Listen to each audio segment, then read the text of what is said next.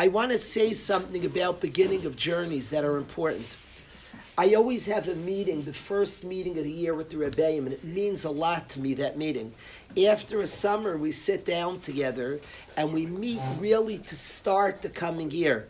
The Rebbeim are not, they don't teach in a yeshiva, they are the yeshiva. You don't learn in a yeshiva, you are the yeshiva. In a secular school, you're a student in the school. The school is the walls. You get kicked out of school because you're bad for the school. I really just can't have me. The school is the walls. You are in the school, and if you could behave and make sure not to deface the walls, you could stay in the schools. If you're deemed damaging to the walls, they kick you out of the school. Over here, there's no yeshiva, it's just you. You are the yeshiva. The Rebbeim are not like teachers in a school, they're the yeshiva. Right? Shapiro is the yeshiva. The yeshiva is he. And the first meeting we have, the yeshiva's launching for the year. Every year is very unique here. This is not a school that we just do the same thing every year and you press play and it depends who sits there.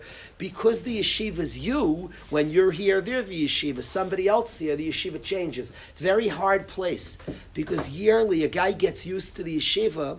In a secular school, you go back every year. It's the same boring teacher, same bell rings, and you switch to the next course, the next course. The school doesn't change. The fact that kids change you don't, it doesn't matter. The teacher is teaching the same thing, is not looking who's in front of him. So it, it, doesn't matter which kids are there. So you go back a second year, third year, same, same. Whatever, every year, guys freak.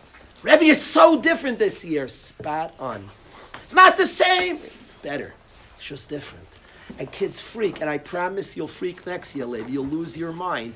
This year is going to be gold where things aren't coming together and then you're going to come next year after like it comes to a culmination, a crescendo at the end.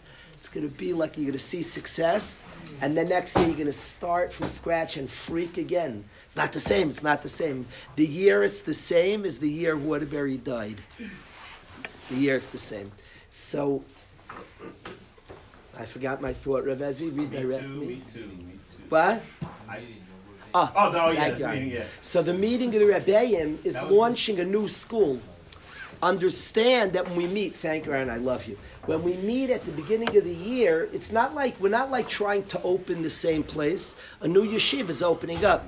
It's very, very meaningful that meeting, and I want Rebbeim to have pure thoughts at that meeting. It matters the beginning. Beginnings matter a lot. The sincerity of the beginning, it matters a lot.